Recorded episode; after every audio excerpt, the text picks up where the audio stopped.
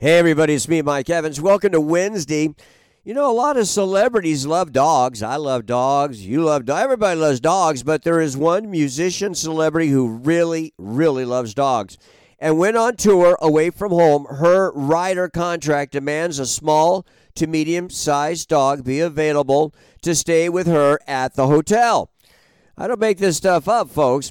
And while I haven't been able to get a 100% guarantee who this is, a reliable source tells me Ariana Grande, which is no big surprise. She's a big dog lover. Oh, there's going to be a documentary coming to NBC and Peacock on Michelle Wie West, the golf phenom, you've heard of her, from Hawaii, who made her first LPGA cut at the age of 13, went pro at the age of 16, She's retired, retired last year, and her story is amazing.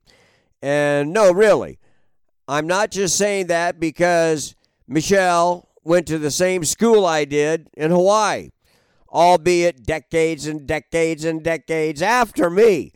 Anyway, I think it should be good. I really do. Okay, just added as presenters uh, for the Oscars a week from Sunday Al Pacino, Matthew McConaughey, Michelle Pfeiffer, Jamie Lee Curtis. So this past Sunday on CBS Sunday Morning Show, they did a feature on Rod Stewart. Love Rod Stewart. That included Stewart bragging about his cars that he owns, including his pride and joy, a $5.5 million Ferrari.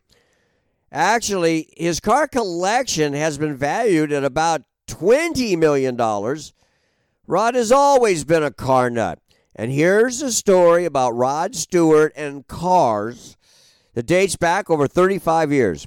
I was doing radio in Los Angeles and got scoop that Rod Stewart was in town and had just bought a very expensive Porsche with cash.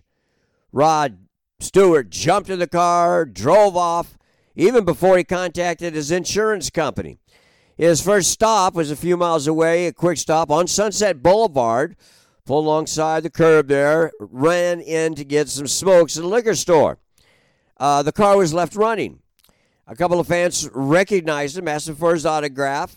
He was in there for about five, ten minutes, went back outside. The car was gone, stolen, and no insurance. Hey, have a great day. We'll do it again tomorrow. Mike Evans, see ya.